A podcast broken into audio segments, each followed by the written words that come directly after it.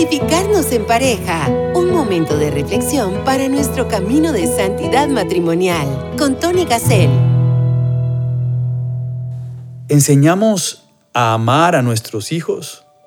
Bienvenidas, bienvenidos a Santificarnos en pareja. Vamos a pedirle al Espíritu Santo que se haga presente, que nos ayude a abrir nuestra mente, nuestro corazón. Vamos a pedir todos por todos por todas las personas que están escuchando este programa y para que el Espíritu Santo también me guíe a mí en lo que voy a comentar. Espíritu Santo, ven. Queremos que te hagas protagonista del programa, que podamos sentir tu presencia a través de Radio María, a través de este mensaje que espero nos cambie el corazón a todos los que estamos aquí en este momento escuchando, tratando de escucharte a ti, Espíritu Santo. Te lo pedimos en el nombre del Padre, del Hijo y del Espíritu Santo. Amén. Santificarnos en pareja.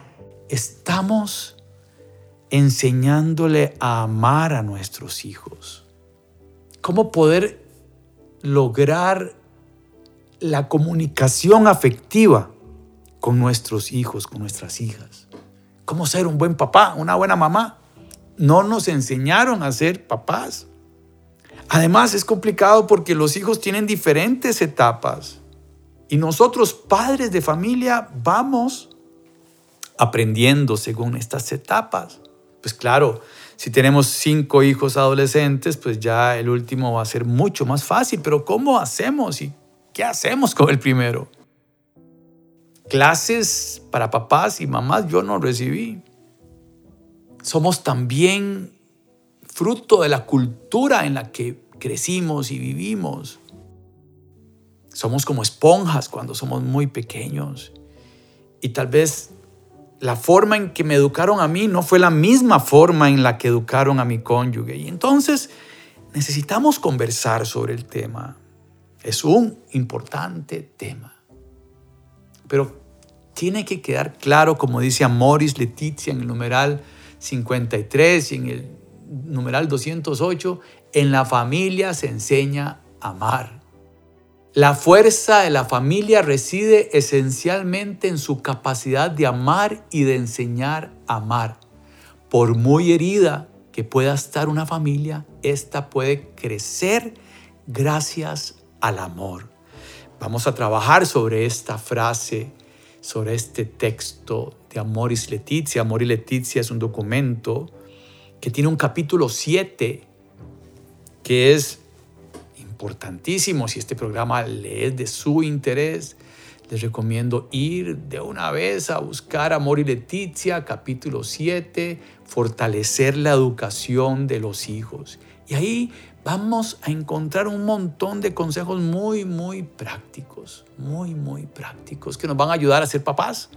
Entonces, si usted está embarazada o si usted es el esposo de una mujer embarazada y van a tener un hijo, ya hay un documento que yo no leí en mi época y que nos puede ayudar muchísimo. También hay escuela de padres de familia en los colegios, en algunos colegios. También la iglesia enseña. También la iglesia enseña y da clases y estos programas de Radio María en muchas ocasiones tocan este tema.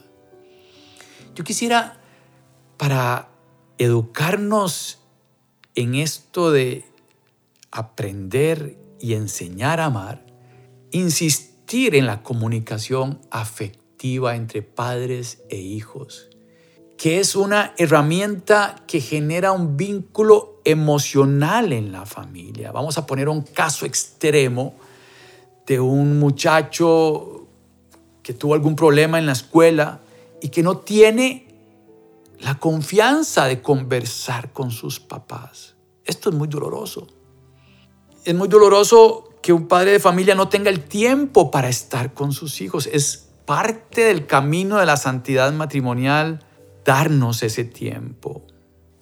Hay una generación de hace poquito que era hipermachista, en donde se enseñaba a ser fuerte por la fuerza, por el dolor, a ser más hombres. El hombre no puede llorar.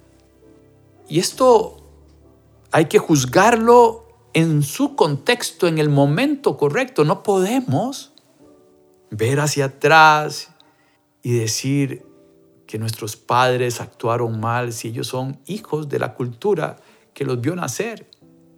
Hoy el papel de la mujer es, gracias a Dios, muy diferente. El feminismo es bueno, el feminismo católico, sin llegar al extremo de estar en contra de la maternidad, estar a favor del aborto y todas estas cosas de género de hoy. El papel de la mujer fue creciendo hace unos años, yo no diría que tanto, la mujer no podía ni votar en los países democráticos. Y bueno, es otro tema. Punto hoy es cómo crear ese vínculo de confianza que nos dice Amoris Leticia. Cómo lograr que nuestros hijos se sientan integrados en, en la escuela del amor que es la familia. Cómo favorecer el crecimiento personal y emocional de los hijos para que sean seguros. Cómo lograr que crezcan con seguridad y mayor confianza en sí mismos cómo potenciar esa comunicación entre papás y mamás. Puede ser que yo sea una abuela, un abuelo, y tengo que ver cómo consigo un espacio de comunicación con mis hijos para que ellos tengan esa herramienta de amor con mis nietos. Y una forma es compartir este programa, decirles, vean qué bonito les puede servir. Comunicación afectiva y efectiva, pero temprana, desde la temprana edad, ¿verdad? Es muy importante la comunicación entre padres e hijos. Nos va a ayudar mucho y les va a ayudar mucho a nuestros hijos y nietos a que la afectividad sea sana, a construir cimientos fuertes como las patas fuertes de una mesa estable, donde se puede uno sentar en la mesa y no se quiebra la mesa. Bien, hablábamos de que los hijos tienen etapas. Los bebés, el vientre materno, creo que desde ahí se puede empezar a trabajar. Durante la primera infancia es primordial el contacto físico, ya, que el niño no puede, no, no puede comunicarse. Yo recuerdo a mi hija mayor que lloraba y lloraba y lloraba y no sabíamos qué tenía. Y este, pobrecita, tenía un problema digestivo que se solucionó después solito, pero ¿cómo saberlo? Uno como papá y papá primerizo.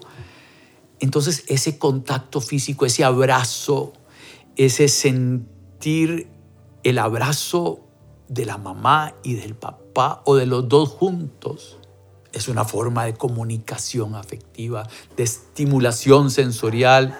Entonces tenemos que cuidar todos los detalles de interacción con los bebés, que se sientan tranquilos y acompañados.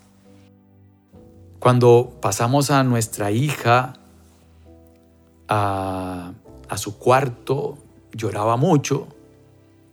El pediatra, no sé si esto es hace varias décadas y todavía la psicología lo recomienda, pero nos decía, déjela llorar un poco, pero que no se sienta que está sola. Le hablan desde el otro cuarto, que sepa que está ahí, para irla acostumbrando a dormir solita en su propio cuarto, poco a poco, con amor, con abrazos y con abrazos de los dos, estimulando la creatividad, la curiosidad, el, el respeto con los demás. Los niños se dan cuenta, pensemos en una familia disfuncional, que tristemente hay muchas, y que un bebé ve pelear y ve violencia doméstica, todo eso son heridas que va a tener que superar después, y que muchas personas tienen, que también ni se dan cuenta, pero son heridas que afectan la conducta del tiempo de hoy, heridas del niño interior que todos tenemos adentro. Entonces, cariño, comprensión, comunicación afectiva, tratar de, de darle esa ternura que necesita el bebé. Y de pronto, sin darnos cuenta, llega a la educación primaria, a la escuela. A mí me toca, eh, y es muy bonito, eh, conversar con los padres de familia que están en formación, los hijos para la primera comunión. y es muy bonito recordar para mí esa etapa de educación en la fe para la primera comunión. Pero si uno como padre de familia ni siquiera va a misa, qué difícil para los catequistas de las parroquias o de las escuelas formar a estos niños si los papás no quieren entrar en estos temas.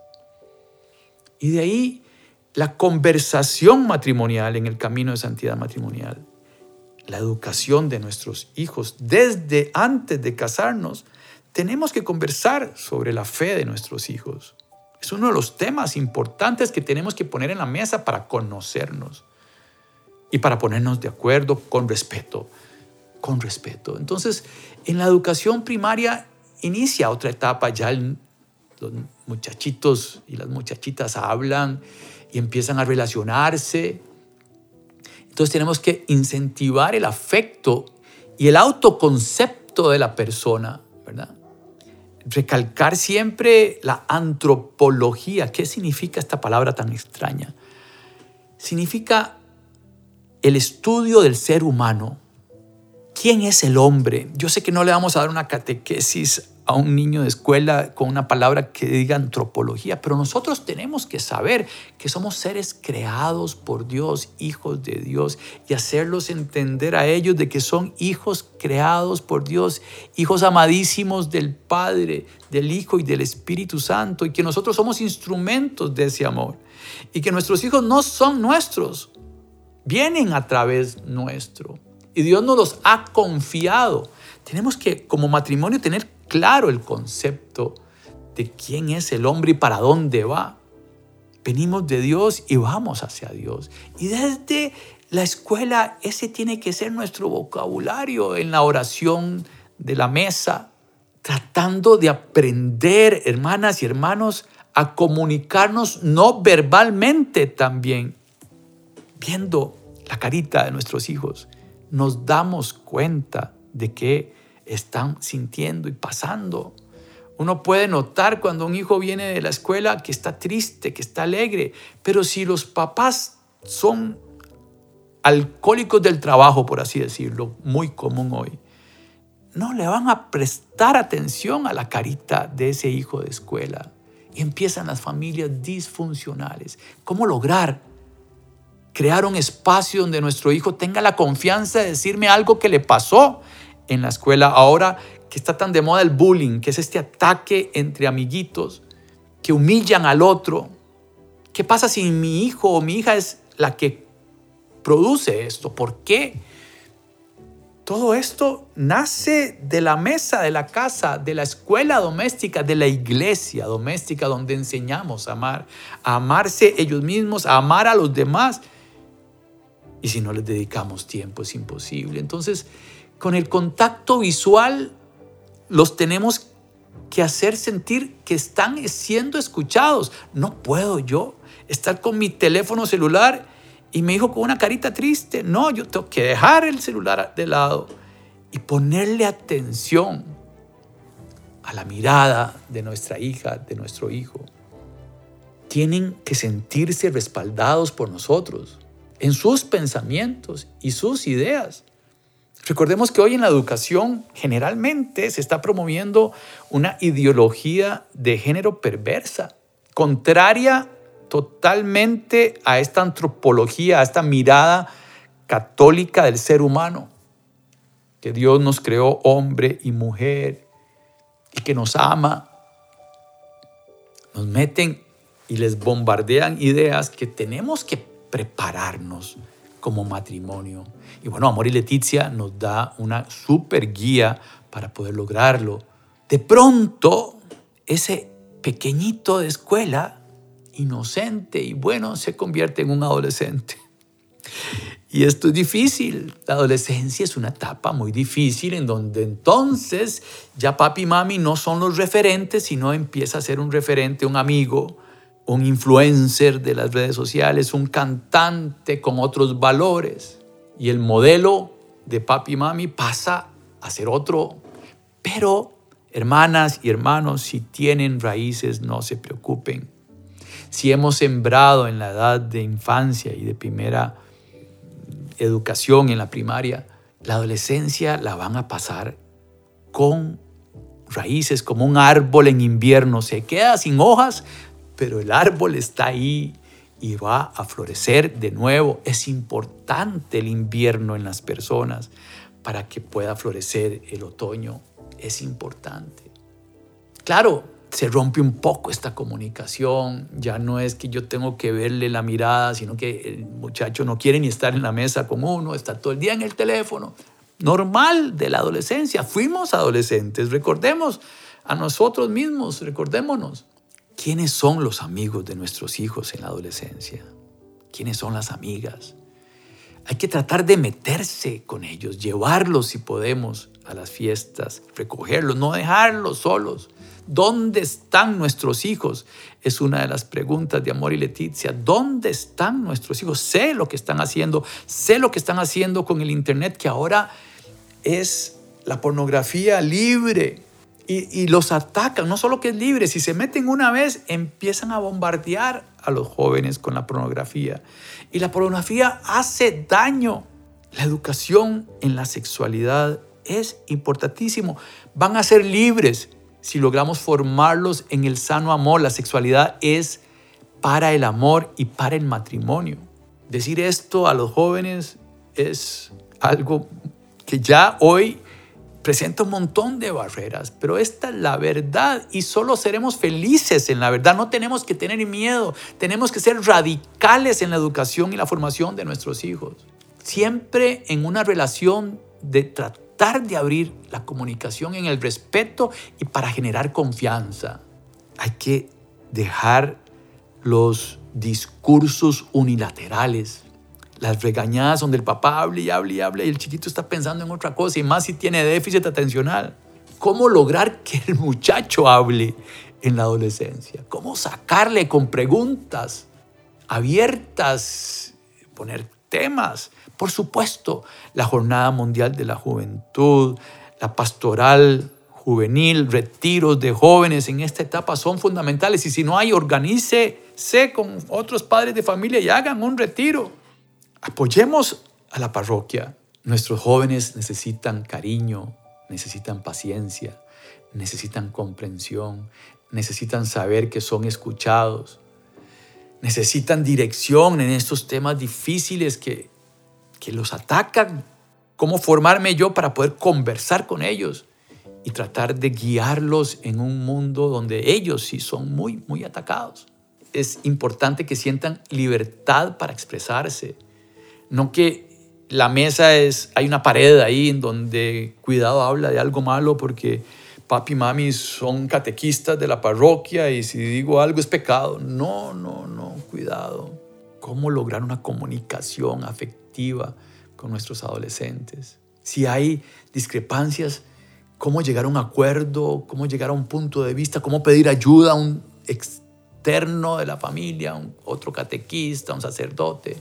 Comunicación asertiva con los hijos es clave para comprenderlos mejor y para darnos cuenta por lo que están pasando y poder ayudarles. Nosotros sí podemos ayudarles, somos los papás. Entonces, bueno, ¿qué consejos podemos dar en este tema? ¿Qué consejos podemos dar en este tema? Voy a ponerles una canción que uso mucho en estos programas porque es muy importante saber escuchar. Eh, la compuse más para, para saber escuchar el esposo a la esposa o viceversa, pero en este caso pensemos en usarla para nuestros hijos. Cómo saberlos escuchar, pedirle a Dios, Señor, ayúdanos a detenernos para saber escuchar a nuestros hijos, para poder entender el lenguaje de ellos, para ponerme, poder ponerme en el nivel de ellos.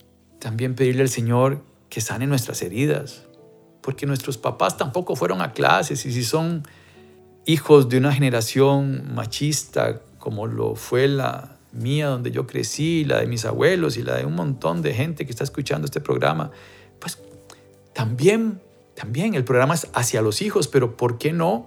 ¿Cómo comunicarnos afectivamente con nuestros adultos mayores? Cómo recordar esos momentos y entender lo que pasaron y conversar con ellos del tema. Ya somos grandes, Escuchemos esta canción y regresamos.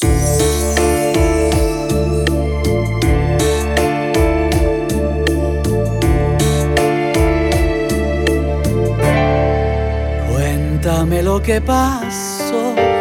Aquí estoy para escuchar. Déjame sentarme aquí para ponerte atención. Le pido a Dios sabiduría para acoger tu corazón y abrazarlo con amor. Cuéntame lo que pasó. No quiero juzgar Quiero captar tu realidad y hacerla mía de una vez. Le pido a Dios sabiduría para escucharte con amor, con paciencia y humildad.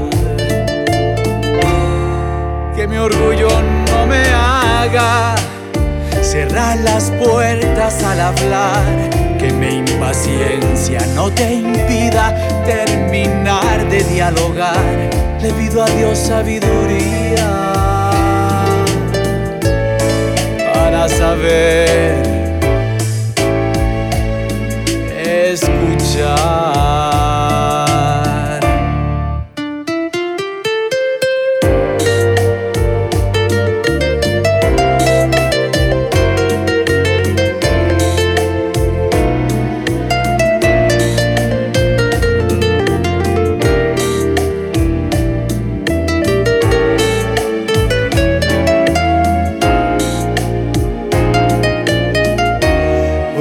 Cuéntame lo que pasó.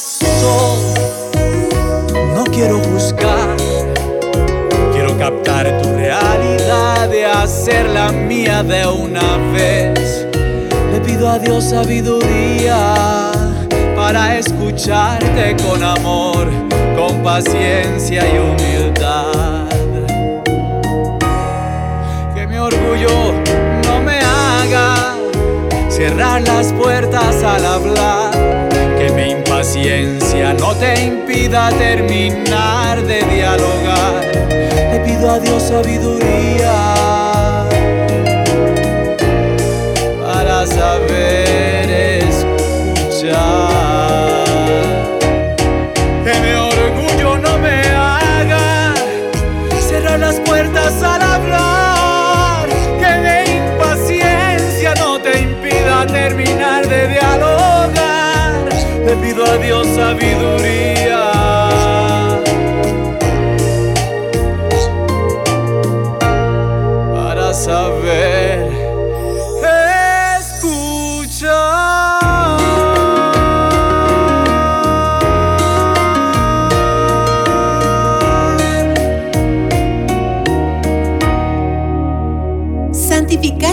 pareja. Bueno, ¿qué recomendaciones se pueden hacer? Crear espacios agradables para compartir las emociones, las emociones buenas y las malas, pero crear ese espacio. ¿Cómo, cómo creativamente como matrimonio podemos crear un espacio? Se me ocurre que empecemos a conversar mi esposa y yo sobre el tema de algo emocional y así entonces, ah, a mí también me ha pasado, mami, que yo me he sentido ofendida, que me he sentido maltratada, vieras lo que me pasó en la escuela la vez pasada y ojos abiertos, oídos abiertos para ver cómo logramos que nuestros hijos rompan la pared y abran su corazón. Nunca hacer que se sientan interrumpidos. Ahí oc- ocultarían sus emociones y van a buscar otra persona que los mal aconseje generalmente. Nosotros somos más viejos, con más experiencia, ya pasamos por donde asustan, pero no tenemos esa capacidad, esa humildad y ese tiempo de sentarnos con nuestros hijos. Y si ya somos casi abuelos o abuelos y abuelas, hay que sentarse con nuestros hijos grandes también, que son padres de familia. Y como adultos mayores que somos, conversar con ellos con las emociones y preguntarles. Al rato los sanamos a ellos. Tal vez fuimos malos padres en la imagen que ellos tienen de nosotros. Y tal vez fue cierto, tal vez no fue cierto, o tal vez no entendieron lo que yo estaba pasando en ese momento y por eso yo actué así hace 30 años. Y cuando ellos entiendan lo que yo estaba pasando hace 30 años y por qué fue que fui así, tal vez las cosas cambien en nuestro núcleo familiar y eso es muy bonito. La reconciliación en los lazos familiares. Pero hoy estamos hablando de cómo ayudarle, yo me imagino, en este programa a padres de familia con hijos pequeños, para que desde que son pequeñitos, incluso desde el vientre, podamos hacerlos crecer como un árbol con buenas raíces en lo emotivo. Entonces, tratar de hacer preguntas abiertas donde eh, el que esté más capacitado, digamos, empiece a conversar sobre un tema que es importante, poner temas importantes en la mesa, tener espacios no solo cuando estamos comiendo, sino hoy nos toca conversar de nuestras emociones todos los martes a las 6 de la tarde, cuando llegamos del trabajo. Decíamos escuchar con la vista, con nuestra mirada. Eh, ya lo conversamos, ¿verdad? La mirada es un método de expresar nuestras emociones y tenemos que aprender a leerlas tenemos que aprender a transmitir también afectividad por medio de nuestra mirada, de nuestra ternura. No, podemos cerrar este programa sin hablar de respeto a la intimidad. También hay que respetar la privacidad de nuestros hijos. No es que yo tengo que saberlo todo.